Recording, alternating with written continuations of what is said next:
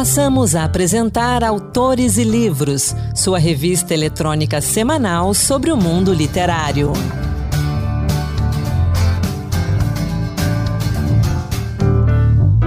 Olá, seja muito bem-vindo, seja muito bem-vinda a mais uma edição do Autores e Livros que toda semana traz dicas de leitura, poesia, lançamentos, notícias do mundo editorial e também entrevistas com quem faz literatura. Sou Anderson Mendanha e vamos juntos. Para começar e começar muito bem o nosso Autores e Livros, a gente abre o programa com a conversa que tive com Tiago Germano, autor de O que Pesa no Norte, obra publicada em 2022 pela editora Moinhos. O que Pesa no Norte é um livro que aborda com muita sensibilidade o drama familiar e o conflito entre pai e filho. Vamos acompanhar essa conversa. Entrevista. Na entrevista de hoje, eu falo de uma das melhores leituras que fiz em 2022, O que Pesa no Norte, do autor paraibano Tiago Germano.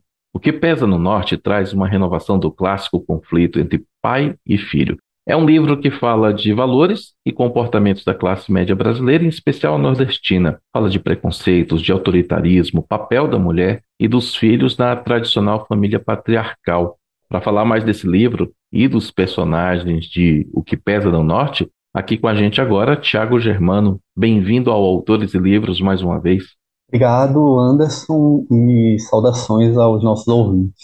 Tiago, como eu disse, O que Pesa no Norte realmente é uma das melhores leituras que eu fiz em 2022. É um livro denso, é impactante, tem alguns momentos até perturbador, eu gostei, gostei, gostei muito mesmo. Eu tenho indicado ele para as pessoas e apresenta essa história para o nosso ouvinte, para quem não conhece ainda. Obrigado, Anderson, pelas palavras. É sempre uma surpresa para a gente que escreve quando é, esses retornos são tão positivos, né? O livro trata de um ator, um aspirante a ator, na verdade, que viaja de, da Paraíba para São Paulo em busca do seu sonho. E nessa peregrinação, ele acaba desaparecendo e o pai, que é um sujeito muito imbuído de preconceitos e aquele pai clássico dos anos 80, né? E ele vai buscar esse notícias desse filho e começa a se envolver com um grupo teatral do qual o filho fazia parte e a entrar em contato com esse mundo que é completamente novo para ele e ficar em face desses preconceitos e dessa história é, que precede a existência do Guilherme, que é o filho. Que é uma história que eu acho que muitas famílias nordestinas, como a minha, passaram, né? Com herança do patriarcalismo muito forte, desses preconceitos e dessas violências que a, a sociedade brasileira também é, hoje, principalmente nesse momento de crise de valores, a gente está discutindo bastante. E tudo isso está uhum. no bojo desse livro que eu lancei no ano passado pela editora Moinhos. O livro foi indicado ao Jabuti, né? Olha, Tiago, aqui no Autores de Livros eu não faço crítica literária. Eu falo de livros de leitor para leitor. Na trama, eu enxerguei a princípio a história do filho pródigo ao contrário, mas logo isso se desfaz, porque o pai sai em busca do filho perdido, sim, mas ele abandona o restante da família, ele não se preocupa muito com eles, isso fica claro depois que ele chega em São Paulo. Né? Não tem uma grande preocupação com a mãe e o filho que ficaram em casa. Em nenhum momento que eu me lembre, o pai fala de encontrar o filho para perdoar a sua fuga. Eu entendi que ele busca o filho para colocá-lo de volta no caminho que ele, pai, acha certo. Tiago, fala um pouquinho do Ricardo para gente, como é que ele nasceu, como é que esse pai surgiu e o que te inspirou para criar uma personagem tão forte assim. O Ricardo, ele é, creio, o protagonista do livro, né? Inicialmente eu imaginei que o protagonista seria o Guilherme, mas eu comecei a perceber que eu estava me colocando numa zona de conforto ali, porque eu sou filho, não sou pai, não tenho filhos, e esse lugar do filho era muito mais confortável para mim escrever sobre ele. de repente, quando eu comecei a escrever sobre o Ricardo, quando eu me coloquei nessa posição de alteridade, sobretudo uma posição com a qual não compartilho os valores, né? Eu tenho uma mentalidade um pouco mais progressista que ele. Eu me vi num, numa sinuca de bico. E foi um desafio, eu hesitei bastante para escrever sobre ele, mas em um determinado momento eu comprei a briga e comecei a escrever. O Guilherme, ele acabou virando um personagem ausente. Ele está ali num determinado eixo da narrativa, que é o passado, né? Eu fico alternando entre o passado e o presente, uhum. mas ele está completamente ausente do eixo presente e o Ricardo ali domina esse eixo. E a ideia era justamente discutir esses valores, discutir essas questões é, em torno, sobretudo, da sexualidade e de uma visão um pouco mais rude a respeito da própria arte, que hoje a gente vê é, nesse momento em que o anti-intelectualismo está muito presente na nossa sociedade. Uhum. Né? Eu, uhum. queria, eu queria discutir tudo isso. E num determinado momento eu comecei a perceber que, de fato, a ausência do Guilherme, ela atuou quase como uma postura tão violenta quanto a do Ricardo na sua paternidade arraigada, né? E começou a se operar ali no, dentro da narrativa um jogo de, de duplo quase. Eles como um, como duplo um do outro, né? E foi muito interessante exercitar isso criativamente, exercitar isso na escrita, sabe? Tive muitas surpresas no decorrer do processo. O meu grande desafio, eu acho, a grande questão pela qual eu passei, foi tentar não caricaturizar esse pai. É, entrar, eu, eu poderia entrar muito facilmente no registro da caricatura, né? Porque ele, de fato, é, é, é um personagem um tanto caricatural na, no seu uhum. machismo, na sua rudeza e foi tentar humanizar isso e, de certa forma, estabelecer entre o leitor e eu, como escritor, sou meu primeiro leitor, né, uma empatia com esse personagem.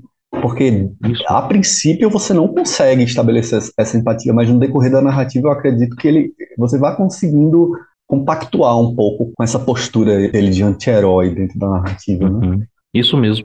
É, a princípio a gente não tem uma ligação com ele, mas ao longo da história tem hora que você é, discorda completamente dele, tem hora que você sente o mesmo que ele está sentindo, aquela angústia, aquela busca. Por outro lado, tem hora que você reclama dele. Ou seja, é um personagem real. É um personagem que eu tive sentimentos positivos e negativos com ele ao longo de toda a história. Diferente do Guilherme. Eu me antipatizei com o Guilherme de tal forma desde o início né? A princípio, você simpatiza por conta das dificuldades que ele tem, ali a gente não vai entrar muito em detalhes, né? Na infância, nos primeiros momentos, mas a partir da adolescência dele, você vai criando. Eu fui criando um ranço com ele e eu fui percebendo o que, que ele provocou dentro de casa com essa ausência e o ranço ficou. Eu te confesso, o ranço ficou até o final. Eu reconheço a importância do Guilherme. O Guilherme tem uma importância fantástica para o livro, principalmente a sua ausência, mas eu tenho ranço com ele. Você sabe que recentemente eu estava lendo o livro A Filha Primitiva, da Vanessa Passos, que ele também trata de uma relação, nesse caso, entre mãe e filha. E eu achei um tanto é, similar nesse sentido é, da, da tua chave de leitura. De repente eu comecei a estabelecer um ranço tremendo com a personagem da, da filha e não da mãe, que era a, a intenção da narrativa. É, é mostrar esse retrato de uma mãe, de uma maternidade um pouco fora dos padrões da nossa sociedade, que é também uma maternidade construída pelo viés do patriarcalismo, né? A gente tem uma visão da maternidade que os homens construíram. Então, é, no decorrer da, da, da, história, eu também fui me sentindo assim, antipatizando com a filha. É, talvez seja uma virtude, eu considero uma virtude, porque a ideia era um pouco essa. Se, se você terminasse o livro dizendo, olha, eu, eu realmente não consegui é, entrar no personagem do Ricardo, eu me consideraria um, um, um, fracasso como narrador, porque é ele que conduz a narrativa, né? Então é muito bom ouvir também que saber que o teu personagem conseguiu, de certa forma, seduzir um, um outro leitor além de você. Eu queria falar também da Ana. Uhum. A Ana, para mim, é fantástica. É aquela coadjuvante que rouba a cena. Ela fala pouco, ela aparece pouco, mas quando ela aparece, é de uma intensidade incrível. Eu a entendi como representatividade, ela representa grande parte das mães brasileiras. Como foi trabalhar essa mulher?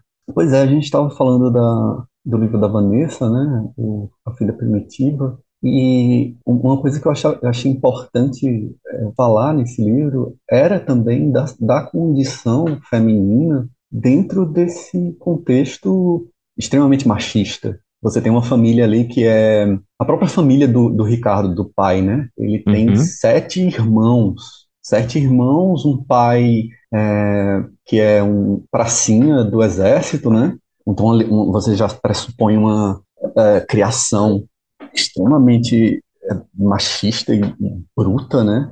E isso é, é, é expresso no, no, livro. E uma mãe já depressiva, a avó do, do, do Guilherme, no caso, né? Sim, então sim. você já começa a ter, a ter pistas do que é ser mulher nesse contexto dominado por, por homens, né? E aí, quando entra a Ana, eu quis radicalizar mesmo esse, esse componente. E a Ana, ela tem toque, né? Um transtorno obsessivo compulsivo, que nada mais é que uma tentativa de, é, acho que, puxar a rédea de coisas que ela não tem absoluto controle, né? Ela não compactua dos valores do Ricardo, se sente um pouco refém naquele, na, nessa relação, em virtude do, do, dos filhos. Os dois filhos dela são homens também, né? Um é talvez o, o que seja um pouco mais parecido com ela, o outro meio que traz essa herança consigo, né? O irmão do, do Guilherme, Gustavo. E num determinado momento, essa família começa a se desestruturar e ela se vê fora, fora de controle, essa condição dela começa a piorar. Foi interessante trabalhar a Ana também no sentido narrativo mesmo, no sentido de técnica narrativa, porque eu comecei a pensar como conseguiria espelhar esse toque na linguagem.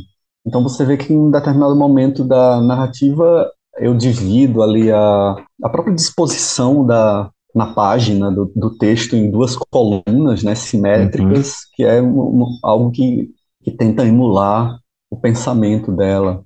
E, e, vou jogando com esses pensamentos escravizantes que ela tem, né, que vão piorando conforme ela deixa de ter notícias do filho. Então foi, foi bastante interessante experimentar e também refletir sobre essa, essa condição da mulher, que é, um, que é uma condição que eu diria de, quase de, de refém mesmo, né? De refém e de, eu, eu percebo, como eu falei no início antes, de abandonada também. Mesmo durante toda a caminhada de família, né, os filhos pequenos, é sempre aquela que está ali para servir.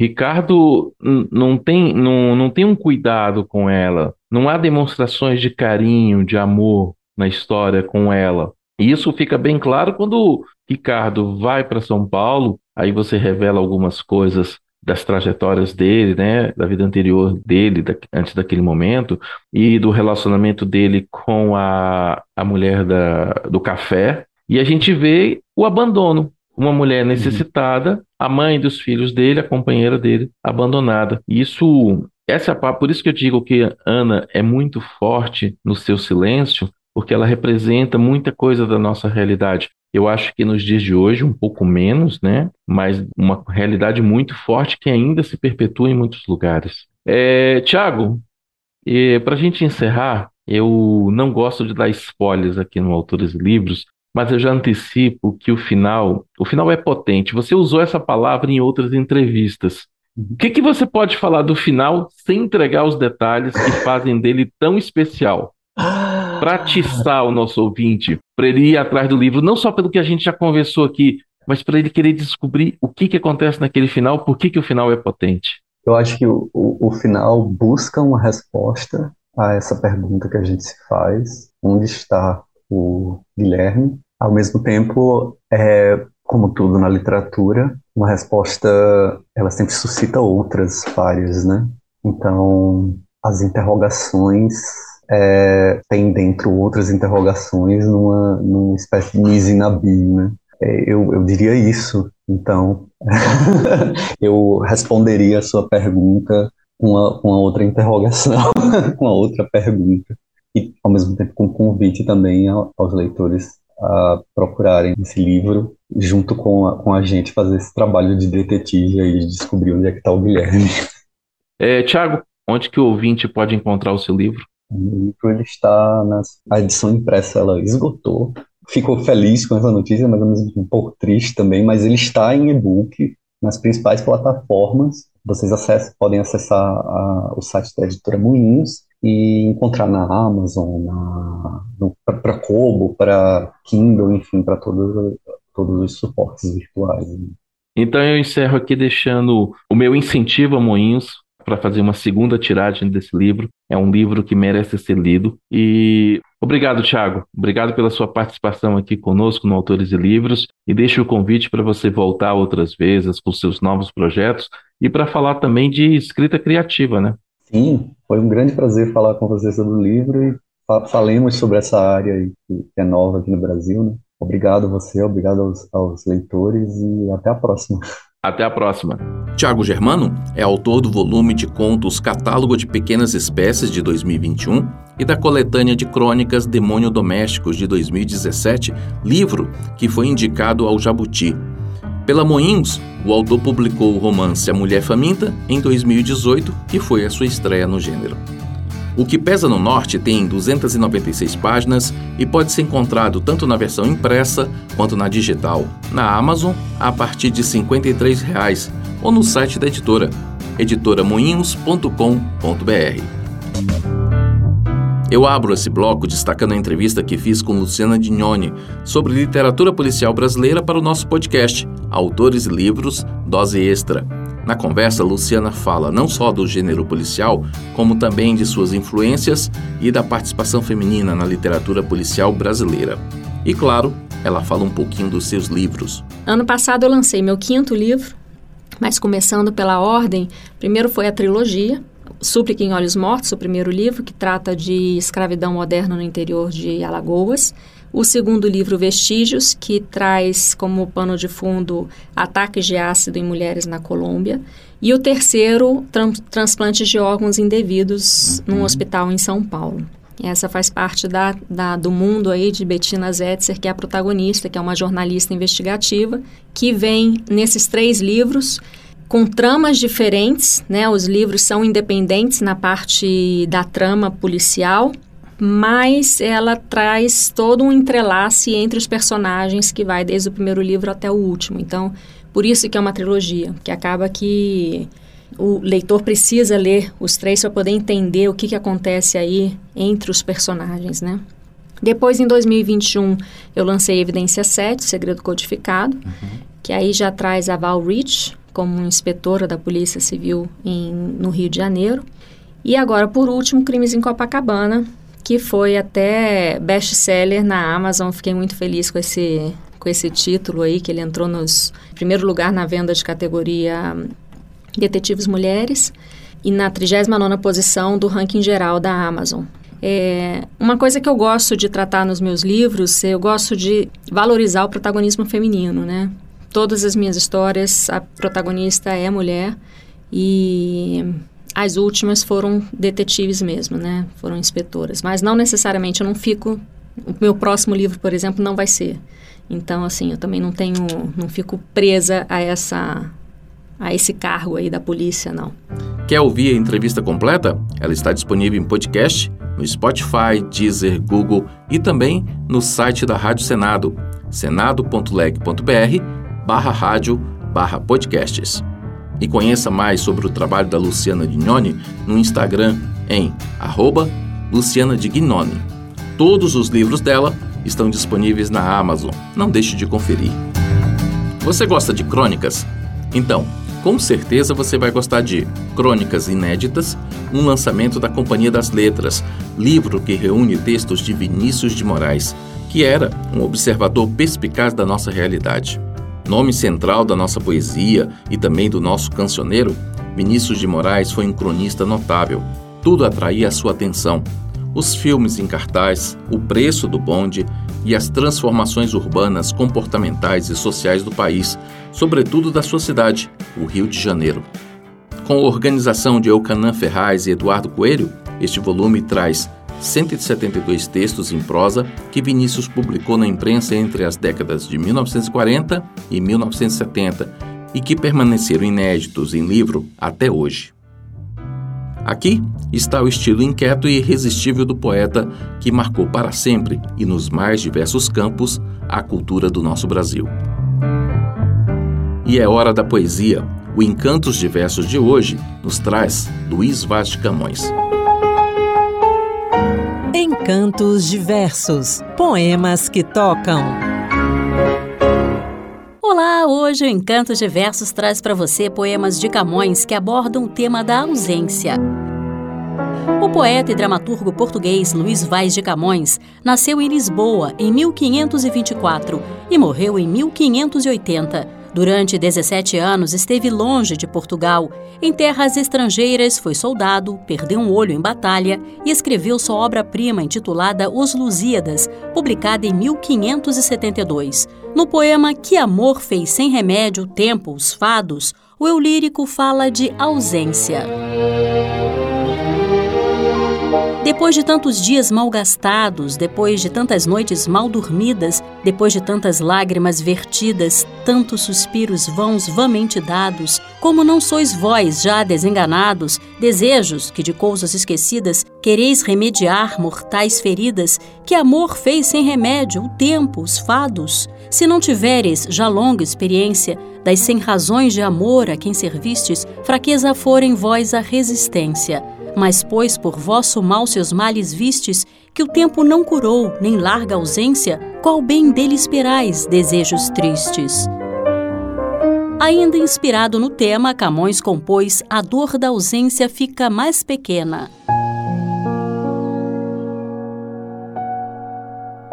Quando vejo que meu destino ordena que por me experimentar de vós me aparte, deixando de meu bem tão grande parte que a mesma culpa fica grave pena.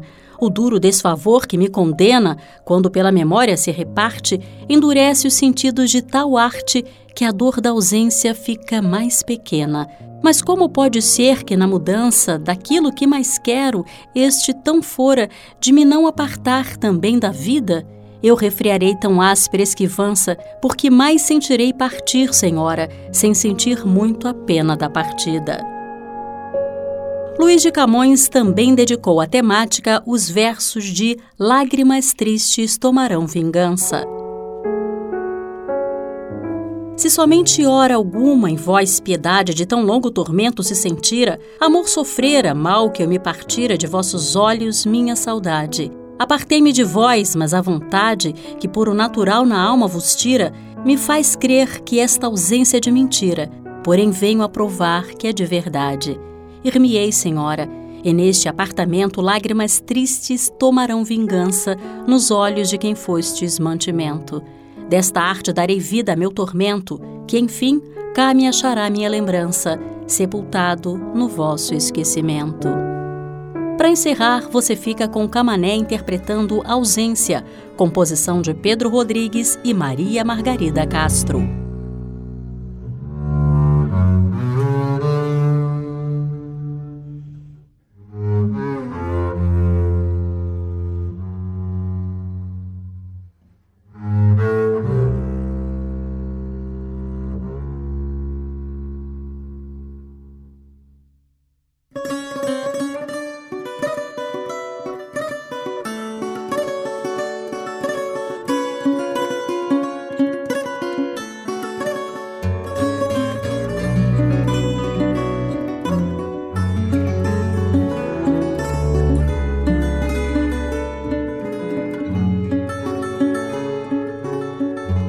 Partiste, é-me indiferente. Nem me lembro quando foi. És passado sem presente, saudade que se não sente e ferida que já não dói. És passado sem presente e ferida que já não dói. Não há luz no teu andar, nem cortina cortinas nas vidraças. Só há silêncio e luar. Um cão vadio a passar na rua onde já não passas. Só há silêncio e luar na rua onde já não passas. Como outra coisa qualquer. No vazio do abandono o que ficou por dizer. Ajuda-me a adormecer nas minhas noites sem sono. Ficou por dizer nas minhas noites sem sono. Largaste ao sabor do vento o que guardavas na mão. Palavras e pensamento, pedras soltas ao lento, espalhadas pelo chão. Palavras e pensamento, espalhados pelo chão deixaste por despedida a tua porta fechada. E agora na minha vida és uma taça partida, és só ausência e mais nada. E agora na minha vida és só ausência e mais nada.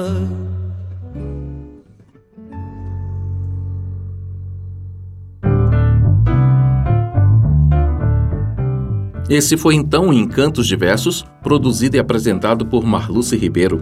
Se você quer mais poemas de Camões, a gente indica Sonetos, a versão da editora Príncipes, custa apenas R$ 9,95 na Amazon. A versão digital está disponível para leitura gratuita para os assinantes do programa Kindle Unlimited. Poesia da melhor qualidade por quase de graça. E o Autores e Livros vai ficando por aqui. Programa de hoje teve a apresentação de Anderson Mendanha, produção de Ana Beatriz Santos e Keuli Torres e trabalhos técnicos de Cris Melo e Josevaldo Souza. Até a próxima. Boa leitura. Acabamos de apresentar Autores e Livros, sua revista eletrônica sobre o mundo literário.